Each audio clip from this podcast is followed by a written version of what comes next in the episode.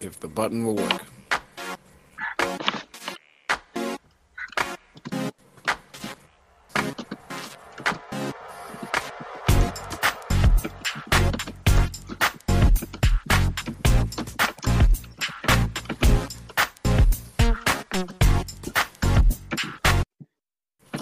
Hello, one and all, and welcome back to Floating Upstream, the nasaliest podcast on the internet. I am here with uh, with uh, with Zach. meeting- Hello. with Zach. Yes, hello, Zach. Hello, everybody. I know you've been so excited. You're, you've been a fan for so long, and you're finally you're finally on the show. Yeah, I'm uh, jumping up and down with the glee right now. Can't tell.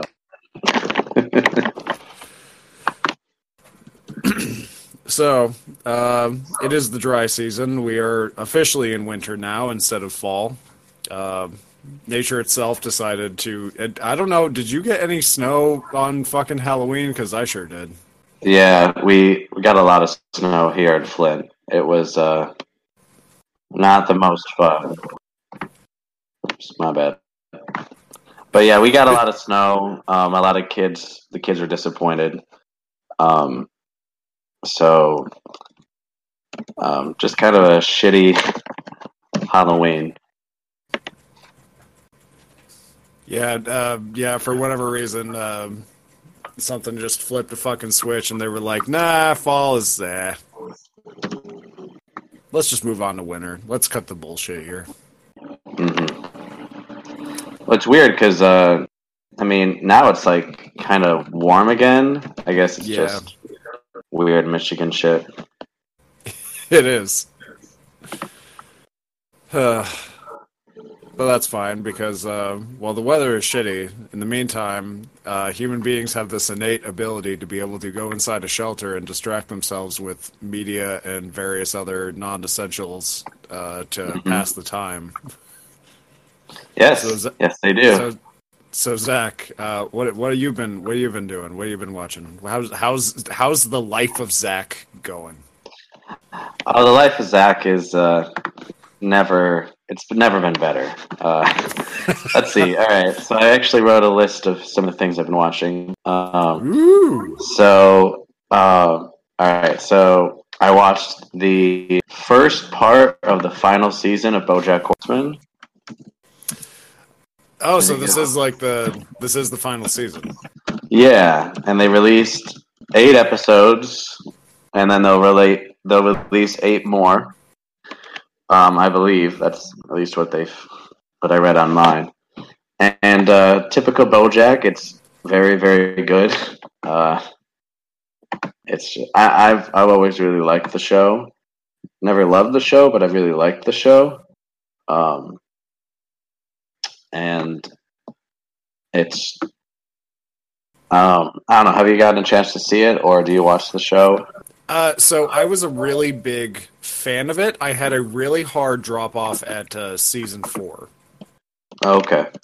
um, and it's partially just due to the fact that like right around then was when I kind of felt like the show was starting to spin its wheels a little bit, and it felt like we were just kind of looping through the same stories over and over again.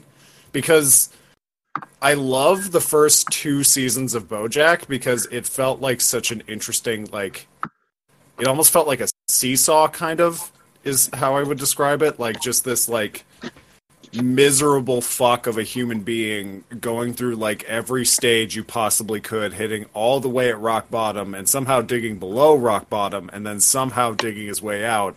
And then reaching some amount of success and notoriety again and ultimately figuring out that that success is what led him to that first cycle of horrible human behavior in the first place.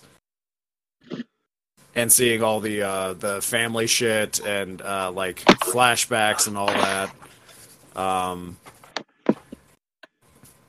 uh yeah I, I I thought the show was really amazing. And then season 3 came along and uh uh, season three I thought was pretty good.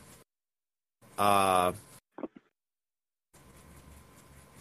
but I uh, it, it it definitely took me a little longer to warm up to it, mostly because it was just a case of like it felt a lot like the first season. I mean, you know, I don't think that's a bad thing necessarily, but it's really just more that like it started to kind of feel like a hamster wheel a little bit. Um, but if sure. if the show is actually officially ending now, I'd I'd love to see the ending. So I might actually. I, I didn't. I got about halfway through season four, and I haven't watched any of season five. I guess um, I, I so my relationship with BoJack is I usually binge it all in a day, and then I and I shouldn't do that with that type of show because I think some of the things you need to kind of let sit there for a minute, like some of the story because like I get very confused on where the characters are at, like from season to season. Um, but it's a very funny show, and I guess that's maybe why I haven't mind them spinning their wheels. Like they got a lot of really fun improv comedians on there, and it's really when they just can kind of go at it. Like Paul Yeah, F. Tompkins as Mr. Peanut Butter, Yes, um, and he voices like ten other characters on the show too. He does. Um, Everything involving Mr. Peanut Butter is is my favorite thing in the world. Not the least of which being the fact that it's another person repping V necks for dudes. but I don't know. So there's just been a lot of funny stuff on it. Um, at least for me to like keep my attention up to this point. Well, it was really interesting because like um I remember when the I I remember when the first season of BoJack came out because and the main reason I remember it is because uh I was in uh Kate and I were in our first apartment moving out of college. And I remember watching it and I remember actually being like fairly neutral on it and then right near the end uh let's see I, I believe it's uh Princess Carolyn is the the the pink cat Yep. Yep. um, I remember something happens near the end of that first season that all of a sudden like made me turn my head slightly and go, "Wait, that's not funny at all. That's like apocalyptically sad."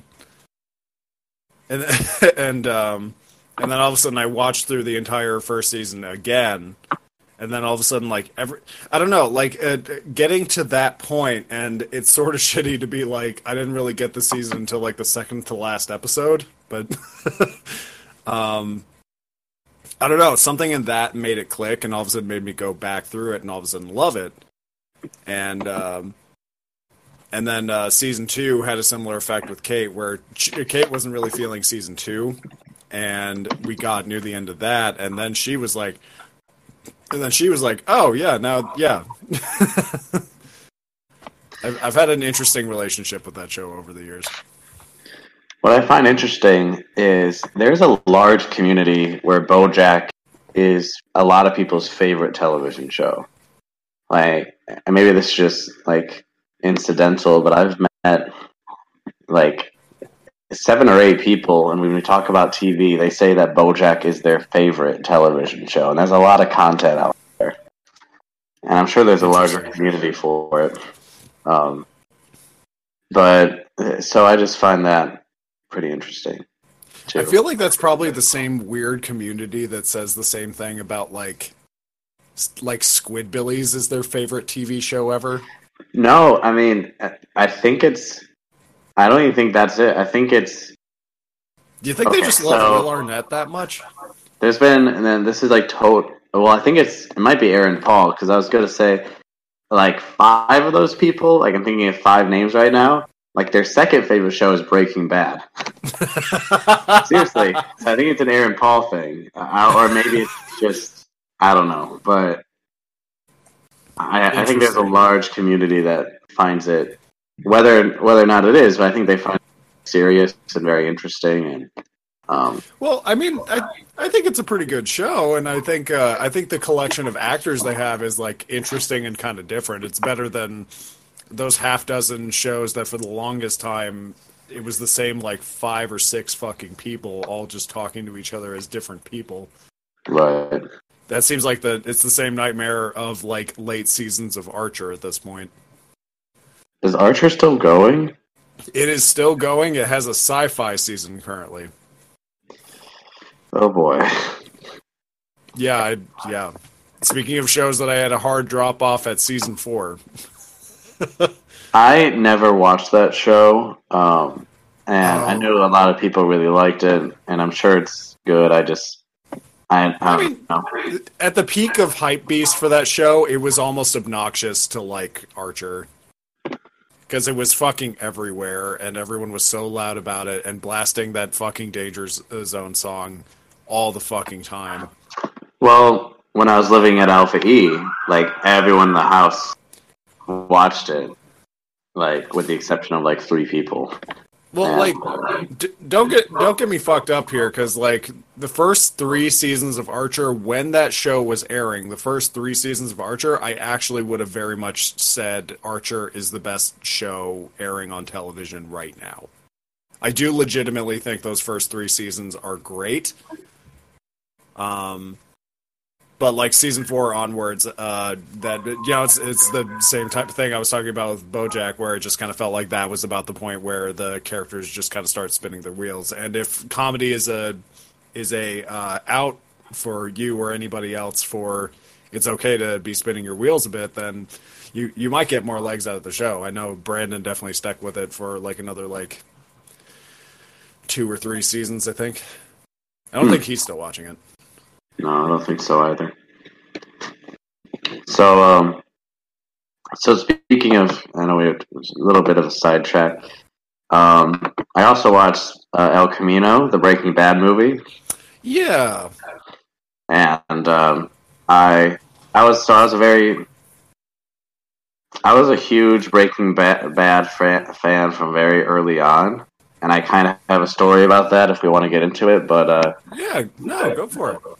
So I remember watching the Emmys in like 2009, and I remember seeing like the best actor winner went to um, Bryan Cranston. And I was like, wait, the guy from Malcolm in the Middle is now bald and won for best actor in a drama. I gotta check this out. I would have loved if they just made it so he won for Malcolm in the Middle and not Breaking Bad. Um, all right, so I go to like our television and we have on demand, and I say, I just pulled up the latest episode, and it was like season two, episode four, and my mom was in the room, and that's the episode. I think it's like four or five, but it was the episode where it opens with White naked in like a grocery store, and like Yep. you see his butt. And that was like my first shot of Breaking Bad. and my mom was like, "What are you watching? This is why would you watch such a a show like that?" I'm like, "Mom, I, I had no idea what I was getting into." So I realized after 30 minutes that I thought the show was interesting, but I had no idea what was going on. So I rented season one because that was when video rental stores were still a thing, and Yeah. um, and then I got caught up on season two, and then I was I was there, and then I was just committed till then. Um, Well, like even just that first season of that show, like that, like don't get me wrong, there are parts of that show that are almost apocalyptically slow, but like there there's so much there. It it's sort of like when I went back to the first season of Game of Thrones. Actually, uh, that's a thing we need to talk about later too. But uh, um, that like that first season of Game of Thrones, where you're just sort of like, where you're just sort of like, wow, I can't believe how still good this is. yeah, Like No. everyone is just on point. Yeah, no, it's it's it's fantastic, and yeah, I agree. Season one is the most slow, but I mean, for a season one, it's still pretty. Well, it, it needs to be that slow. And like Bryan Cranston like punches the shit out of that like that hand dryer or whatever. Yeah, And then like man, is it is it like the la- is it the last season in which he like comes all the way back to that bathroom and he sees that fucking hand dryer again and he Yeah. just like does a smile and the camera and nobody even explains that scene. If you don't remember him doing that, it, that scene means nothing to you. Oh yeah. Well, there's a lot of great stuff in that final season. Like when Walt is walking through the desert and Ozymandias you see his pants from the very first episode, like the pants Yep. that he loses. Um, Yep. um, and that show's Oh. fantastic. But so I don't know if you've seen El Camino. Um, I have. I really enjoyed it. It was. It fits really well in the universe, style wise. Um, it's just an overall very good movie. Uh, and this is coming from a really diehard Breaking Bad fra- fan. Um, so Uh, so that movie has actually had a very interesting, uh, a very interesting effect that I wasn't really expecting. It, it's fine. It's fine. I'll just move over here. Um, that movie has had a very interesting effect in that, like, all of a sudden, I've seen a bunch of people come out and openly say they didn't like how Breaking Bad ended. Hmm. Because, like, uh, so it's this, and it's a case of. Um, like that uh, that Sopranos prequel show or whatever that's also coming out soonish, or is it already out? I don't remember. I haven't heard about that. Um, yeah, it's uh, it follows um, like uh, oh my god, I don't remember a single person from The Sopranos at this point. Uh, I mean, I haven't even seen The Sopranos, to be honest. I, I know I need to. But The Sopranos, I would definitely put in a similar vein to Breaking Bad. I think it's a lot of really amazing actors doing a lot of really amazing acting. If the Zach, are you being attacked by like a paper shredder right now? no, it's my box of Mike and Ike's. I'm sorry. Oh no, you're good. I just thought you were being attacked. Um, but uh, it, it's a lot of amazing actors doing a lot of amazing acting. But uh, if the setting does nothing for you, then uh, then maybe it wouldn't be a show for you. Okay. Um, But, um, but yeah, basically, they've uh, I've seen a lot of people come out uh, right around the, the announcement of this movie, with a lot of people being like, "Oh yes, I'm I'm very much interested in this because I didn't like how Breaking Bad ended, and I want more content from it." And I've seen the opposite argument for uh, for The Sopranos in a similar fashion, where some people are like, "I hated how that ended. I'm down for more of it," and then other people being like, "No, I liked how it ended. I don't want more of it." So it's an interesting, weird, like, like ebb and flow argument of yes, no, yes, no, hated it, liked it, hated it, liked it, type thing. I um, I mean, it's hard to end something, and I think Breaking Bad did a really good job at it. Like the final episode's not my favorite episode, but it, it like it wraps up everything in a way that I think makes sense. And I was a little. It was always interesting thinking, okay, what happens to Jesse Pinkman? And I, I kind of liked not knowing, but I mean, the ending that we did get, I mean, does make sense, and um, it's not like it's not like they did this movie and it was bad. Like if it was bad, then I think it'd be different. Well, there, there was a minute like that trailer. I, that trailer for that movie, I actually thought was like pretty bad, and I was actually kind of worried about that. Um, but uh, but no, yeah, it's it's a it's a solid movie. It's um, I've seen some people make an odd criticism about it that it's fan servicey, and I'm like, well, yeah, that's the whole reason it even exists is because there is some segment of the fandom that would like additional stories from Breaking Bad.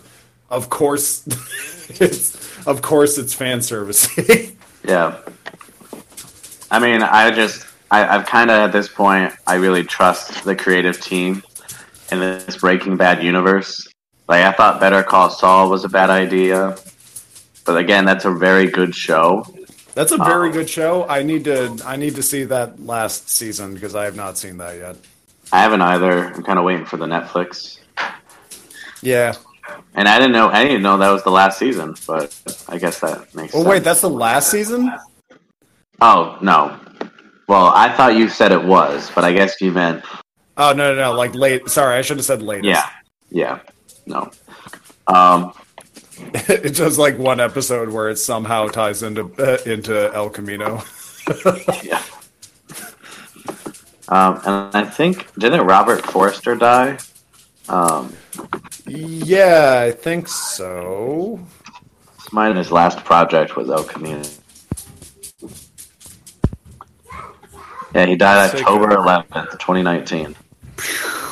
That sucks. Yeah. Yes, it does. Um, but yeah, uh, I watched El Camino. I thought it was pretty good. I actually completely forgot to put that on this list. Actually, um, yeah, I I thought that movie was I thought that movie was really interesting. Actually, um, uh, you know, I can I can think of a couple of other characters I maybe would have also. I can think of a couple other scenarios where maybe they could do like a couple other movies, but like I guess outside of prequels, I guess that limits like what they could actually do in terms of more stories. I guess. I like, well, like, who would you think of? Like, are we gonna get like a Huell movie? like conti- like continuing continuing the Breaking Bad universe. yeah, Um, I don't know those other like those other dudes in the room or whatever when uh, when he blows up that building or whatever at the very very end. Um, maybe you could just do a thing where one of them like rockets out of the building and then we follow his story or whatever.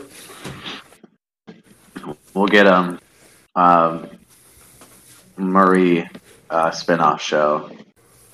You remember that episode, The Fly, or whatever? I do. We'll get an entire show about The Fly. We'll, we'll see Walt Jr. Now he's a badass drug criminal, like his father. I would love that, and they need to call it Breaking or Batter. Right.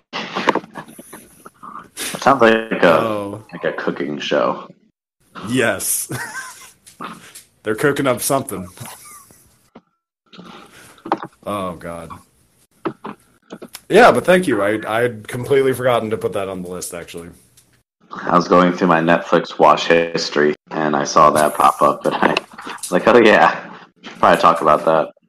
That movie's fun, though. I do like that it uh, uh, that two minute recap is not enough of a recap uh, to expl- to put you back in the exact amount of information to understand when that movie is happening.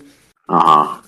Uh, I think they maybe should have just put an optional, like maybe ten minute recap to more specifically explain what was happening. But Just watch Because season it- five. c- well, That's your recap. yeah, sure, yeah. if I had access to my air horn right now, I would. there you go. Oh.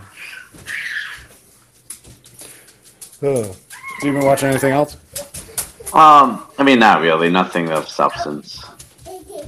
Fair enough. The Office again, huh? I got you. I mean, no. Like yesterday, I watched The Laundromat, which was a Steven Soderbergh film with Meryl Streep. Yeah, is that any good? It's okay. It's very like it, I didn't know what it was about until I started watching it, and there's good moments in it. Like Meryl Streep is great in it. I mean, Meryl yeah, Streep Meryl does this- great. Meryl Streep does this thing in a lot of movies where she'll be like the star of it, but also play like one or two of the side characters. And like most of the time, I never even notice. Yeah. Like You she'll play here. like like she'll play someone of importance, but she'll put on a wig and then have like this accent, and I wouldn't. I I just can't tell. Huh. I Um, don't think I was aware of that. Yeah, so she was in this. She was in uh, this HBO mini mini movie series. It was like six hours long, called Angels in America, with like uh, who else was in it? A couple other people, and she plays four characters, including like an old Jewish man. Okay. But she's very convincing, and unless you know like she's in the movie, you can't really tell it's her. I, I think. Huh. Talk about not wanting to be typecast, I guess. Yeah, yeah. Um, but that, but that's that's the only things that I've been. Those are the big things for me. Okay. What about you? Um, so I recently sat down with a movie that I have been putting off watching because I have had a lot of people tell me it's a very hard watch. Um, that it's like pretty sad and like if you have some specific triggers in your like school experience, it's probably not going to be an easy time. Uh, it's a movie that goes by the name A Silent Voice. Uh, it's on okay. Netflix. Uh, so the way it starts, and basically about the first, uh, I think about 15, 20 minutes, it follows a bunch of middle schoolers, and it follows this very specific kid that uh, we've all known this kid in middle school. Uh, Zach, you might have to deal with this kid on a time to time basis, but like basically the shit that's like shitty to everybody. Mm-hmm. And um, and uh, he's and he's and he's a bully and he picks on everybody. And unfortunately, it's a smaller school. What's wrong? What? Is just, Elsa's just standing there.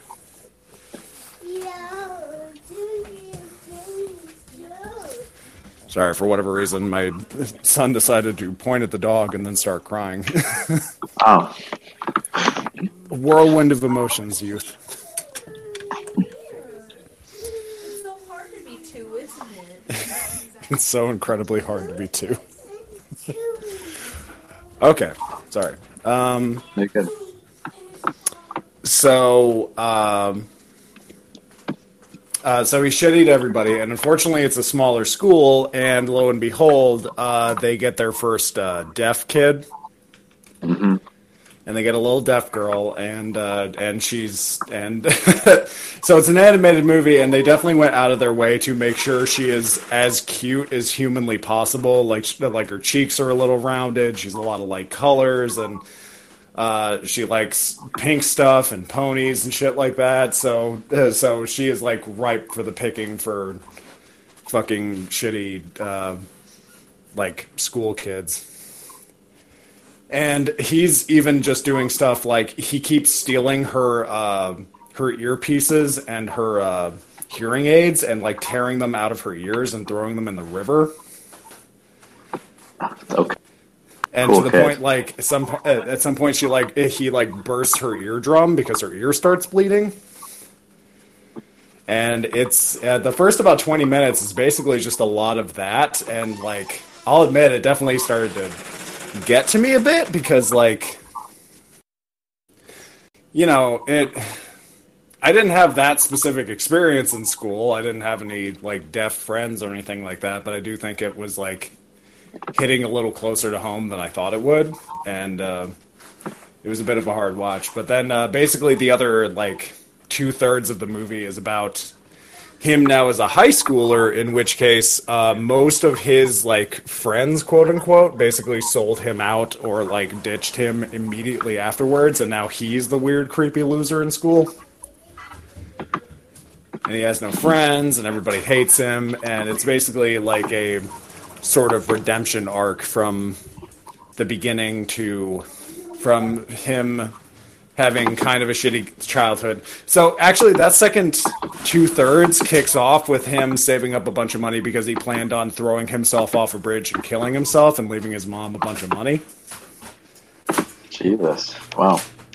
Yeah, it's a it's a it's a bit of a heavy movie. Um, I I found it rather interesting though, and a lot of its like visual flair is very interesting. Where like in the second two thirds, when he's an awkward high schooler, um, most of the people he's interacting with have a giant X over their face because it's uh, it's actually supposed to be kind of a metaphor for like being disassociated and everything, and uh, and as he becomes slightly more normalized, uh, the background elements start introducing more color. Everything starts looking a little more optimistically. I guess I won't spoil the last like 15, 20 minutes because uh, it was actually an interesting thing to get to.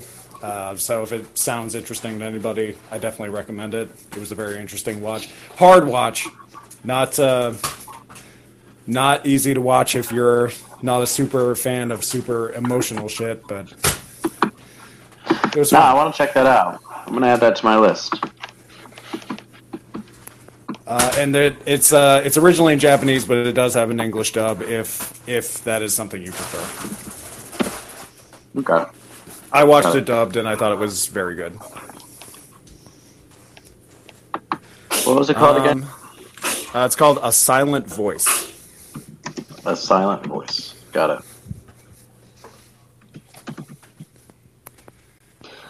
So let's see.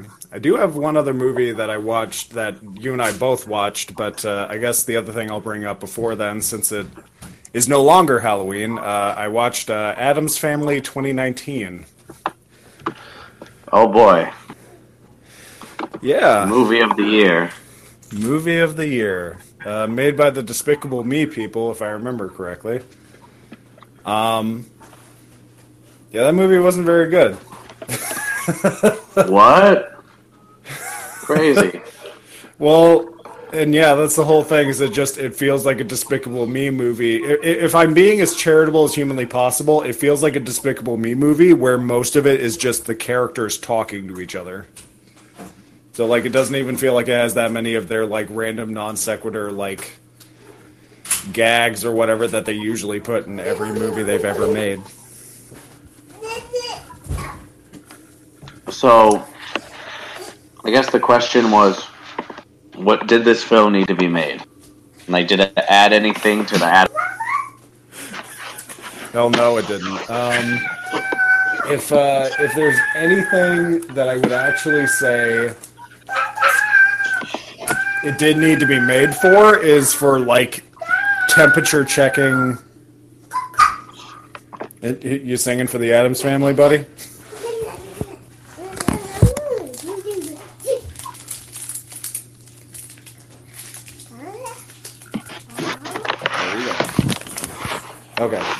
If there's uh, any, if there's any reason the movie actually needed to be made, it was just for a temperature check on how many people actually still care about the Addams Family, or remember the Addams Family. Because, because if anything, it's just a case of like the Addams Family has been gone for so long at this point. Like I actually don't remember the last time something Addams Family related even came out. I would almost guess like the early 2000s maybe. Well, I'm guessing like those '90s, which were actually pretty solid. Um, And like we and we took a couple of uh, uh, Kate's like coworkers' kids to it, and they they literally had no fucking clue what this even was. Yeah, I mean, so whatever company it was, whatever animation studio, so they got the rights to it. I'm assuming, and but but here's the deal: they could do any movie, they could do anything, they could make something original, and still market it heavily like they did Addams Family. Because I saw Addams Family ads everywhere. Again, they could do that with a non-Addams Family thing. I don't know why they decided to like put all their money into this because the Addams Family came out. I, I'm looking it up the, right the now. The original show, like, I'm pretty sure it was like the like 50s or 60s, right? It's It really came old. out. Nine. Okay, so the cartoon was created in 1938. Um, it was something. In, it was in the New Yorker. When was Wow. the television show? The television show ran for three years, 1964 to 1966. Wow, it only ran for three years. Wow. Well, actually, sorry, it only had two seasons. Um, Huh. and uh, 64 half hour episodes. Wow. Um, and That's some long oh, seasons. There's a lot of history there. And then in 72, um, the Addams Family appeared in the new Scooby Doo movies, which is something. Oh, yeah. 72. Um, Huh. and then they kept doing more short-lived animated series. They did an Addams. They did an animated series in 1992 to 1993. Yep. Um, and oh, well, look at this. Uh, apparently, there's going to be an Addams Family 2 coming out in 2021. Sick. So, you know, Because because we can't have anything nice in life. Um, I don't know. I guess maybe maybe it's a if I'm being as charitable as humanly possible, maybe it was just a case of a bunch of like suits in an office being like, okay, what's something that's old as shit that no one alive remembers? And then they just pulled like a fucking jar and like had a bunch of random names in it, and then they pulled it out, and it happened to be Addams family. So, but listen to this. In 2010, Illumination Entertainment, which is um, the, the guys behind Despicable Me, with a partnership with Universal Pictures, acquired the rights to the Addams Family drawings. Um, they're they were planning a film that was going to be stop motion animation, based on Charles Addams' original drawings, and Tim Burton was set to co-write and co-produce the film, and possibly direct.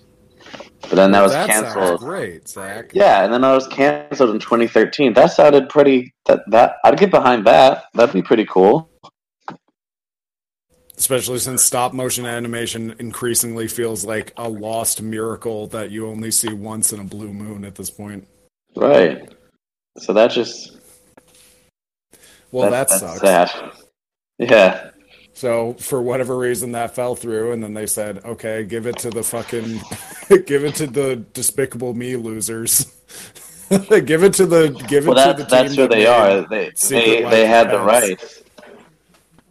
They had the rights. That was the the people. Those losers were going to do the stop motion film, but I guess they backed out. Well, they then they just chose to keep being losers, and then they made a shitty movie.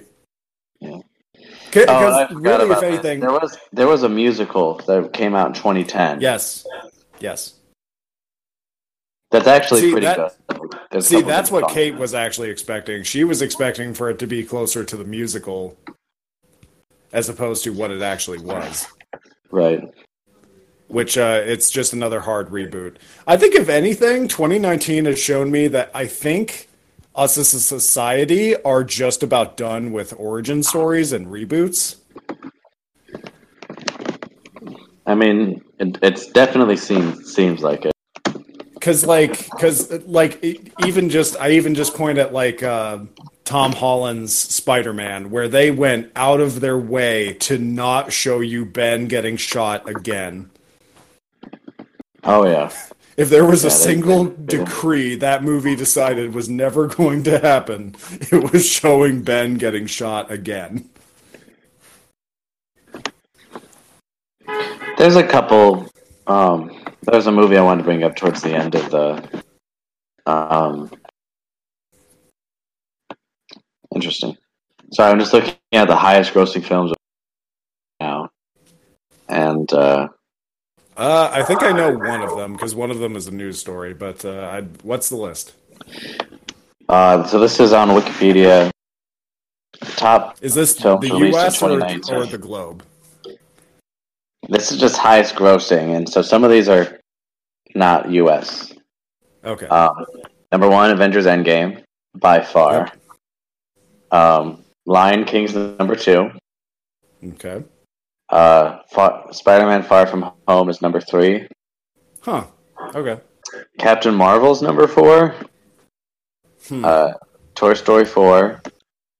Okay. Six is Aladdin. Seven is Joker. Eight, Hobbs and Shaw. Oh, right. That did happen. Number nine is called Ne Zha from Yep. Beijing. And then number 10 is The Wandering Earth. So the top.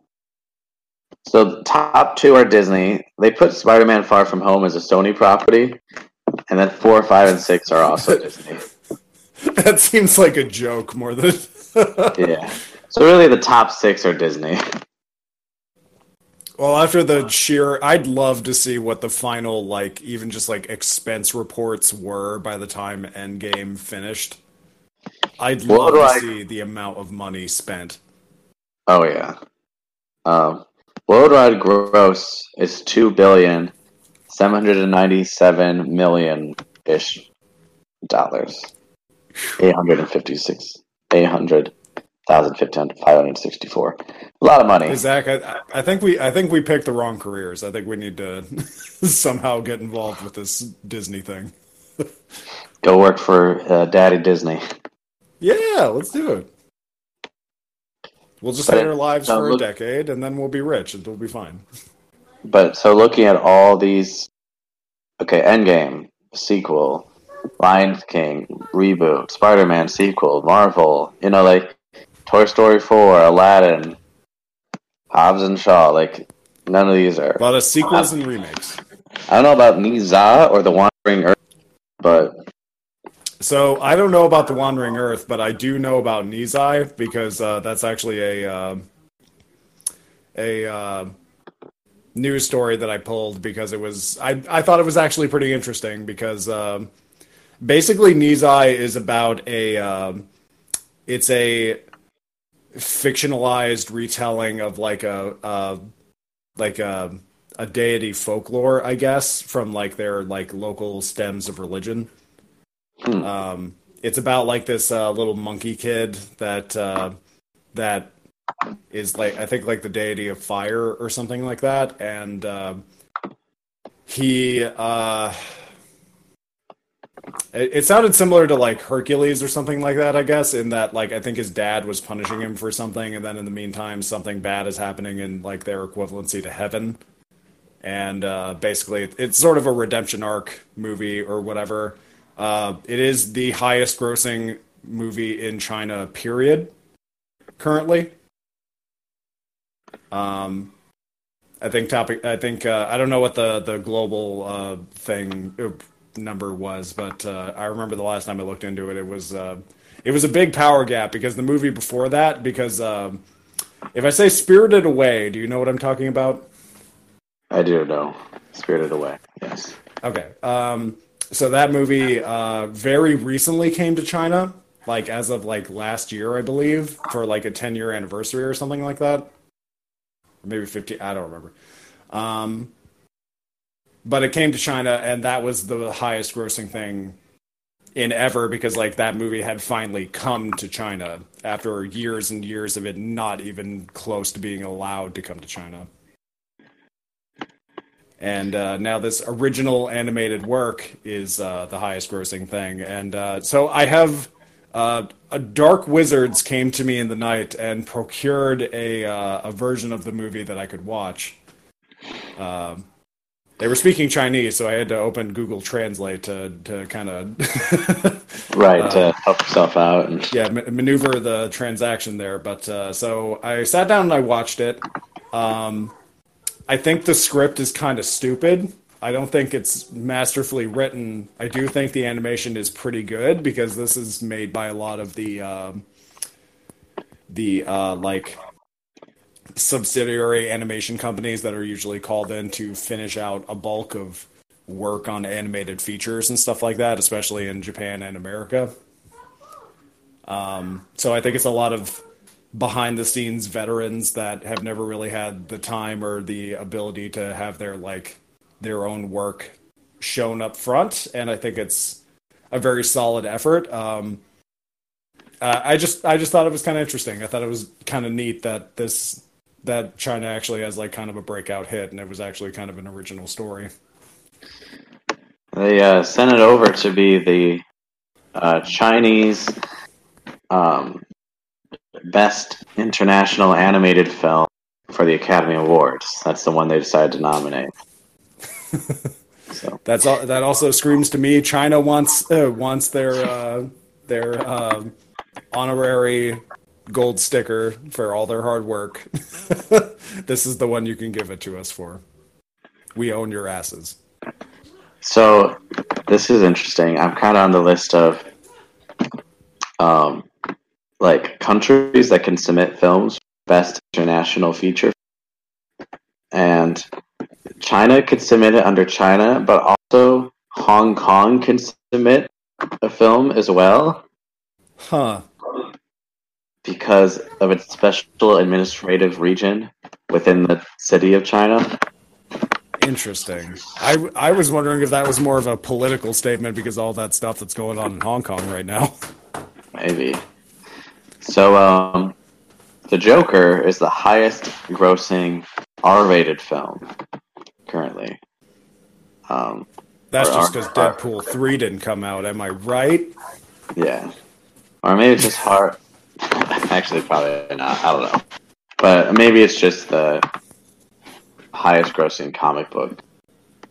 Um, Um, I mean, or highest grossing R rated comic book film. Nope. well, I mean, I didn't Joker see became- anything else. Joker became the highest grossing R rated film of all time, surpassing Deadpool and Deadpool 2. Oh. Okay. Okay. So we've been putting it off long enough, Zach. You Yes. and I have both seen a movie called The Juicer. The Juicer. It's about a, a, a little guy from Seattle, Washington, and uh, and he's uh, a war veteran, and he's not doing well in the head. Has to So perform on the side of the highway. What's your overall thoughts on uh, Joker? I'm curious to know what you think. So, I think that movie is good. Um, I don't really know if I think that movie is great. And in some cases, I think I would almost, I would. I feel like I see the. Sh- I feel like this movie could have been more interesting, not connected to the DC universe. I feel like I'm saying the same thing that you're saying about the Addams family, where I'm sort of like, why didn't you just make this an original work instead of something where I have a frame of view on it? So now all of a sudden, I have to bring in a bunch of standards and like perspectives on it that otherwise I probably wouldn't have. So I'm curious to know how it's related to the DCU, um, but because it doesn't seem. I mean, you see how Batman's parents died, and Yep. there's a lot of stuff with Thomas Wayne that maybe didn't. Have. But besides that, it's definitely seems more of a standalone film um, than I mean any other superhero movie that's out there. Well, Um, so something that really keyed me off, and d- this definitely felt like corporate mandate more than anything, because uh, so there is a there is a sign that Wayne's parents pass uh, right before their death that very much keyed me into where this fits in. Um, they pass a movie poster for a movie by the name of Zorro the Gay Blade. And I don't know if you saw this poster. No, I didn't. Um, and I was like, that's really fucking weird. What the hell is that? That can't be real. And then I looked it up, and sure enough, uh, just to make Doug sad, it is real. Um, and it is a uh, it is a 1981 uh, parody sequel to the original Zorro, in which Zorro gets injured in the first five minutes, and his homosexual brother has to uh, has to take up the mantle. Uh, reviews were not even positive about it at the time. Doesn't seem like a very good movie. Uh, but it, but so that very specifically ties this movie into 1981, and that very specifically ties into uh, the uh, the uh, oh my god, Batman Begins, uh, Dark Knight timeline. Yeah, I mean that's. But there are some things that are like so. The actor who plays Thomas Wayne and the actor who plays Thomas Wayne in Dawn of Justice or whatever, totally different people.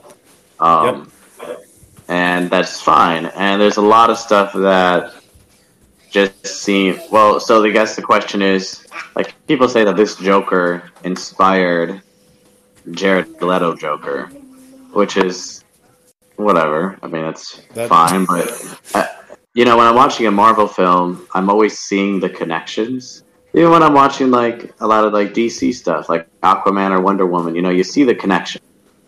This film, I didn't really see that. I just kind of like I left it not really thinking about the um, you know that universe. I just kind of, at least for me, I like it. Just seemed way more standalone than. Well, it's definitely intended to be far more standalone. I think any conne- tangible connections to other movies is like purely like a wink and a nod more than it is any kind of like. Uh, there, I definitely don't think this is their uh, attempt to have another DCU because that would be a stupid idea, considering they have tried and failed like seven different times at this point. What I find interesting is, um, so Joaquin Phoenix turned down Doctor Strange because he didn't really want to do all these multi-part, like he didn't want to sign like a big movie studio contract and but now it seems like he really wants to do another Joker movie.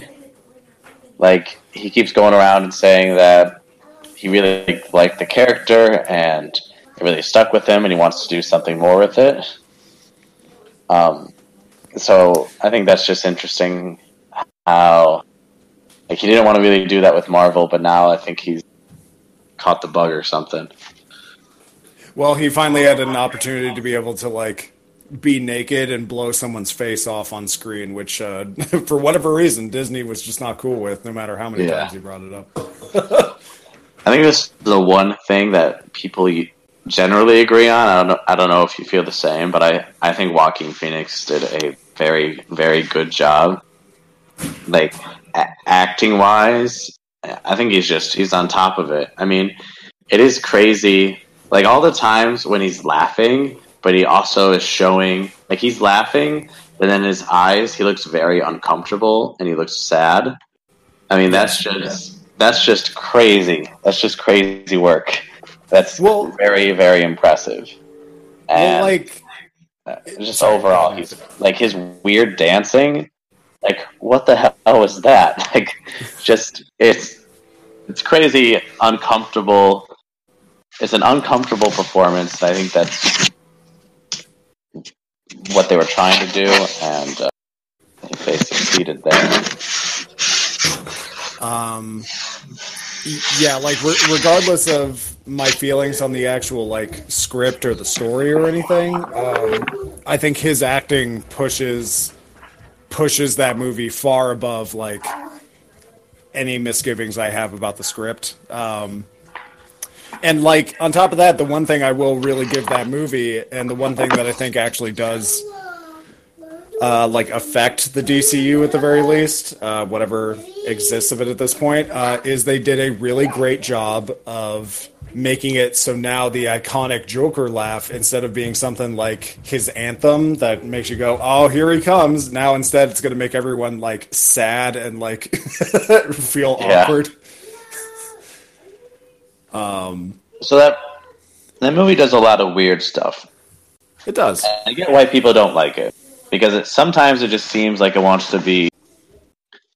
I don't want to say counterculture, but it wants to be like provocative in ways that just seem like you're being a dick. So, like for example, there's this musician. His name's Gary Glitter. Yep. And um, he um, one they they prom they had one of his songs in the movie, and I recognized it because I remember this story about just a couple years ago. Um, Gary Glitter was found f- like in like 2015, 2016. He was convicted for rape of someone under 13, and yes. like he's a huge pedophile, and he said all these crazy things. But now he's going to get a lot of money because music was put into this film. I don't know why they did it. It just seems like they wanted to piss people off, or I don't know, but they did it. Yeah, I had uh, I had completely forgotten about that story, and uh, yeah, that was. Uh, it's it's always interesting to look at stuff like that in hindsight because it's so hard to just be like so was this like closed room? Someone just genuinely liked this song and had no clue about this at all? Or like was this a conscious choice or what? I just feel like there's so many people involved and it becomes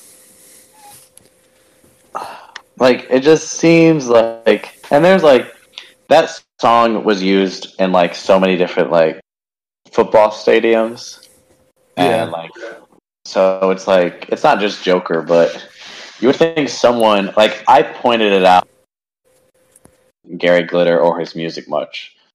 But then I recognized it. I was like, "Holy shit, is that Gary Glitter?" But maybe that's kind of what they were. I don't know. I don't know what they're trying to do. Which is kind of why I like the movie because doesn't seem like even if they're trying to be a dick about it, uh, they're trying to do. They're trying to make a statement. I guess I don't know if it's a very strong statement, but I just feel like they're trying, and I guess that's good because I feel See, like a yeah, lot of if it- movies aren't trying at all. if if anything, uh, that's the one thing that I thought was kind of a shame is that like I saw a message here, but I just felt like it didn't have a lot of teeth. Like it felt like they were just kind of being like society doesn't always care about people as much as they should, and I was like, yeah, totally. And then and then it just kind of started having Joaquin Phoenix do do his weird dance or crawl into the crawl into his fridge. And I was like, Yeah. okay. I read that they shot that scene and they just kind of wanted to include it. Like it doesn't really, but um, I don't know. I, I don't know how my overall. I really enjoyed it when I watched. Um, maybe just because it seemed kind of different to me, and I thought would- Joaquin Phoenix was just incredible, and I, all the stuff with him and like um, Robert De Niro were really interesting. Um, Oh, let me uh, let me thoroughly clarify. Like, I'm I'm bringing up some criticisms I have about this movie more just because I felt like the pedigree behind it. I felt like they could have done better, um, and I don't really know if like DC oversight is what made some of these problems happen. But like that being said, I do think this is a very good movie. I think it's maybe the best thing they've made since uh, The Dark Knight, and I'm very much counting this as better than The Dark Knight Rising because The Dark Knight Rising is a fucking mess. I, I would agree with that. And like Aquaman is a mess. Everything they've made, they've made like Man of Steel onwards. Like the the best thing of that bunch is is Wonder Woman. And to be honest, like I, the last I- half, of, the last twenty minutes are trash. yeah, it's it's a Lord of the Rings movie at that point. But um, yeah, it. Um, I I do think it's a I do think it's a very good movie. Um, I and it, I also think that it's very interesting. Um, uh, have you ever seen the movie Taxi Driver? Oh yeah, plenty of So- times. I did think it was interesting that I felt like this movie was a lot of nods to Taxi Driver and um oh what's that other De Niro movie? Uh, The Comedian. Comedy? the King of Comedy. No, yeah, you're right. The King of Comedy. Yeah, Uh, those are the two films that I immediately thought of after Joker or during. I I feel like that's how they got De Niro involved on this was just they were like, so let me show you this scene and then this weird scene and then he like started to nod and be like, yeah. I think the biggest bull thing, bullshit thing about this movie was the whole Todd Phillips saying, "Oh, I can't make comedy anymore," and like everyone blew. I'm not saying they blew it out of proportion, but this is the guy who just made Joker, and I feel like this joke Joker now is like this weird where some people get like all up in arms about it, people love it, and I think honestly I think part of why Todd Phillips was saying these things was just to uh, like promote his film and give it more media coverage.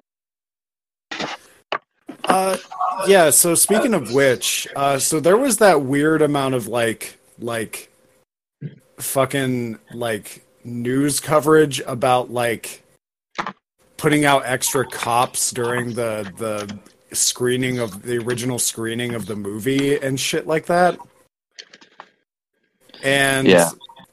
like I got to be honest, like that I that is actually a thing that like far more so than just unnecessary. I actually thought it was like distasteful because I got to be honest, that really seemed like that was a lot of media people hoping something would happen so they had something to report on. Because there was nothing in that movie that I was like, yeah, sure, it's kind of it's it's a hard R movie, but like there is way worse hard R movies that have come and gone that have not incited violence. That I saw nothing in this movie that somehow would have incited violence among humans. Yeah, I, yeah, I think a lot of it was just you know trying to promote the film and like news headlines. And um, the thing is, you know, he's not. Todd Phillips didn't even make that good of comedies to begin with. I mean, No. The Hangover's good, but I'm like looking at his filmography now. He's got like, and Borat's pretty good, but he was, um, but he's got like Borat's The. Hangovers two and three, and Due Date, and War Dogs, and Road Trip. Like just a lot of mediocre shit. So I, I don't know. It's weird how he's like, "Oh, I can't go back to making comedies anymore." Joker, and it's like a smash hit. Like, Well, just keep yeah. making keep making weird movies, Todd Phillips. No one really liked your comedies to begin with. Yeah, they were always like kind of a. It always felt like they always. If you were ever recommending one of his comedies, it always felt like it took some amount of like a preface before you actually tell people to watch it. Yeah, A caveat of some kind. Uh, I'll admit, and maybe this is my basic bitchness coming out, but uh, I'll admit I don't hate War Dogs, and I think that's more just because I have a innate. It's the same reason I really love the movie uh, Lord of War with uh, Nicolas Cage. okay.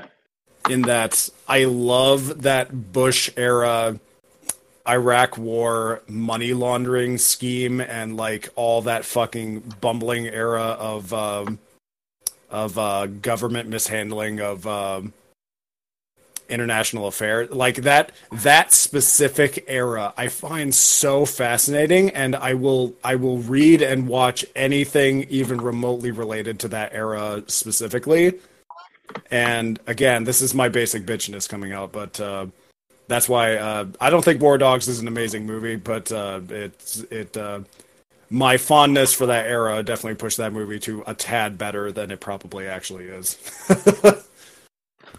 I was actually I thought War Dogs was a completely different film until I looked it up. Um, and I haven't actually seen War Dogs. Um, That's fine. I mean, it's it's fine. That's the most polite thing I can say about it is it's fine. so um, So No, back so to yeah, Joker. Joker. Um, so Joker. So the one other thing I'll really say about it though, and I think the one thing that actually really hurt that movie for me personally was I was down for most of the movie. Ending it with tying into Batman's fucking parents dying is the corniest fucking way they could have possibly ended this fucking movie. I, eh, but at least they didn't like, you know, go on the out. I, I don't I'm know. sorry, could you uh could you repeat that? You kind of interneted out. See, I actually okay. I, I didn't mind it too much because I I like the idea, and this has been like a thing in comic books where when the when the Joker is born, that's when like the Batman is also born. So like Joker becomes really Joker the same day that Batman starts, I guess, his transition. Like the catalyst sets him off to be Batman. So I think that's interesting. You know, like the whole like kind of reminds me of the Dark Knight, where the Joker is always like, you know, like they need each other to like it's like this vicious cycle thing. Sure. I don't know, but uh, Well, so I guess I didn't mind it that much. but like, what if uh so that Venom movie or whatever? Did you see that? Nope, no plans on it. But like, uh, what if what if Venom ended with uh, with Ben getting shot? I I I don't know. I I guess that'd be kind of weird. but I don't really associate I mean- that with. I mean, the first Batman movie I saw was the Jack Nicholson one, which Yeah. is, I mean, again, a similar thing. Joker being involved with Batman's parents' death. I guess. Um, so people have been ranking their uh, Joker performances. Where do you where do you put uh, where do you put Joaquin? That I think these ranking of Joker performances is also kind of weird because like there hasn't really been a lot of opportunities for the other Jokers to like be front stage like this. You know? Well, I can really only Mark Hamill is the only other one that has had this much opportunity to be the front and center. Well, I can think of five Jokers. You can think of five Jokers, yeah. Also, sorry, I'm on the Joker Wikipedia page. Apparently, Bradley produced this movie, Yeah? and apparently, him and Todd Phillips have done a lot of work together. Like, Todd Phillips also produced A Star Is Born. Okay, whatever. Anyways, uh, so you got Cesar Romero, you have Jack Nicholson, you have I guess I can think of six. So Cesar, Jack, Mark Hamill, um, Heath Ledger, Jared Leto, Joaquin Phoenix. That is the Um, weirdest lineup of actors ever. It's really that's really hard for. It's I mean, I don't know if Joaquin is my number one because it's just his performance is so good and he's there the entire time. But I guess But like he doesn't think of- off like we don't have any opportunities to see him like play off a Batman or something. So like Yeah, It's- and like it's hard. origin story, which is so he's not really Joker; he's Arthur for a lot of it. Um, So I guess okay, I would say informal list: Heath Ledger, Joaquin Phoenix, Mark Hamill, Jack Nicholson, Cesar Romero, Jared Leto. Jared Leto has had like the biggest it's so shitty that he's the only one that goes down as the shitty Joker. Yeah. Well, like, okay, so I I really this is why I want Joaquin Phoenix to win. This is why. Because Heath Ledger played the Joker, he won. Joaquin Phoenix played the Joker, wins an Oscar. I want Jared Leto to be the only Joker that doesn't win an Oscar. like, I think that'd be like really shitty. Like, you get three Jokers and like the two on the outside of one awards for it, but the one in the guy in the middle, Oh I, no. just, I find that comical. All right, so what about you? Very comical. So, um, yeah, it's hard. Uh, personally, for me, it's a it's a toss up between um, Hamill and Heath Ledger, and like, you know, it sucks because yeah, like most of Heath, most of the reason I love Heath Ledger's performance is because of the parts where he's playing off Batman Yeah, and uh, and it just gives him more meat to be able to really do that kind of stuff. And that's probably the one actual problem that I have with um Joaquin's performance. Also, is that it, it just sort of feels like it's following on from Ledger's performance. If I'm being honest, like it feels like they took a lot of cues from that, at least in terms of like a guy with like no moral slider at all and. Uh, and very spe- like very specifically taking from like domestic terrorism angle. yeah, yeah. Um, but yeah, uh, so on a coin flip, I guess uh, I guess Hamill first, Ledger second. Oh boy, um, Nicholson third, Joaquin fourth, and then uh, fucking whatever. Everyone else, everyone else. Cesar Romero. C- Cesar Romero's fine. I, you know what? I mean, for the dude, I mean, it was this what fucking fifties and sixties. What do you expect? Yeah, he he- he's fine. on, a, on a television show. And then Leto, uh, most of what anyone liked about his performance was immediately cut from the movie that he had the chance to be the Joker in. So there's only so much of that he had control over. I Oh, would boy. say Cesar Romero. He does look very creepy in like an old school vaudeville way. Like if you just Google Cesar Romero Joker, like there's some really creepy images. Out. like his smile is just fucking insane. good. so, Um, um, anything else for the greater good? Because I got get going Oh. pretty soon. sorry about that. Oh, you're good. You're good. No worries. Um. Uh. I guess not too much. I mean, we've we've touched on the broad strokes of the movie. Uh, I definitely, I do think it's a good movie. Um, I think it could have been better in spots, but I guess I could say that about any movie that has ever come out ever. Um, I think it's a good movie. I think you'll get more legs out of it if you know the kind of specific nods they're making towards uh, uh, Taxi Driver and King of Comedy. And I think if you also just kind of. I definitely went out of my way to lower my expectations going into the theater because I really honestly didn't know what to expect and I didn't want to I didn't want to go in wanting to hate the movie, you know. Yeah, that's fair. Um yeah, that that's that's that for the most part and otherwise we touched on Ne Zha and all that. I didn't really watch too much else. So how about a little bit of series spotlight? Anything you would recommend, Zach? All right. I haven't seen it, but I've I've read a lot about this film, and um, I want to just encourage everyone to see it because because I want to see it when I can find a theater that has it. So it's coming to America like this weekend or next weekend. It's called Parasite.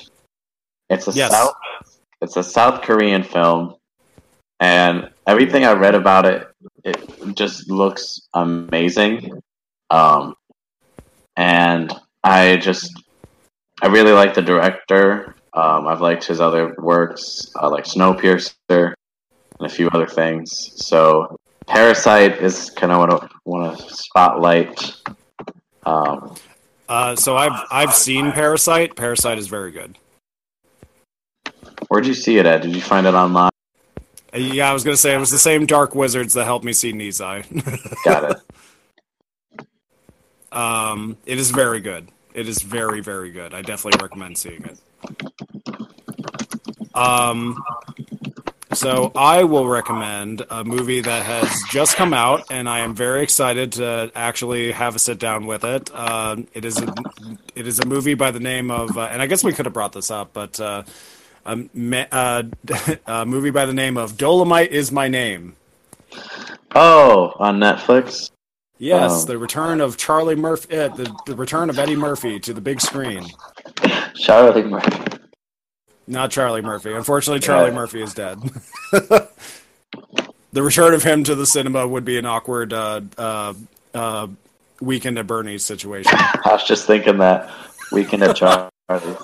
Um, but if you have any fondness for blaxploitation film, if you have any fondness for Eddie Murphy, and if you have any fondness for uh, a fun um, fictionalized biopic, um, I definitely recommend it. It was a lot of fun. I'm glad it's finally out because I've been excited about this movie for a long time. I'm glad to see uh, Eddie Murphy back. I'm good.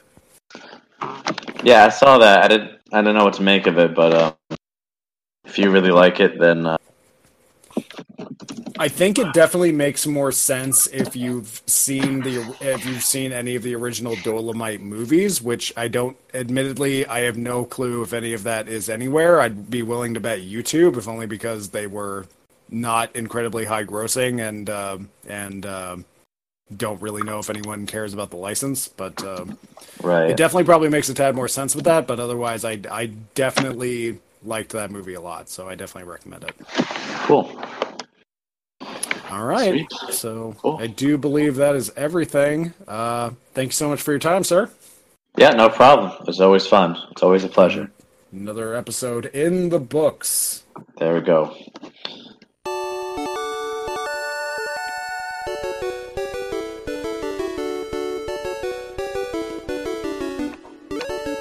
I didn't really have the segue for this. I just decided to put on Pokemon music. I dig it. Actually, I added a bunch of new buttons to the soundboard, and I haven't tested any of these. That's Okay, classic. Have a nice day. Uh, or not, Michael.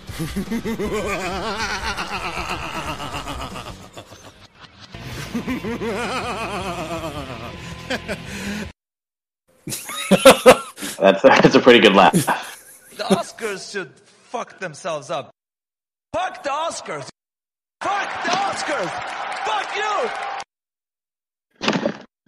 Who was that? Still, there's still like six minutes here. Uh, I believe that was the dev for. Uh, This bullshit. oh, yep, there. Okay. Uh, uh, I believe that was the uh, developer for uh, the game uh, Bro- uh, Brothers: The Tale of A Tale of Two. Oh, okay, got it. That was at. I think that was at a video game event, but uh, I don't remember adding that actually.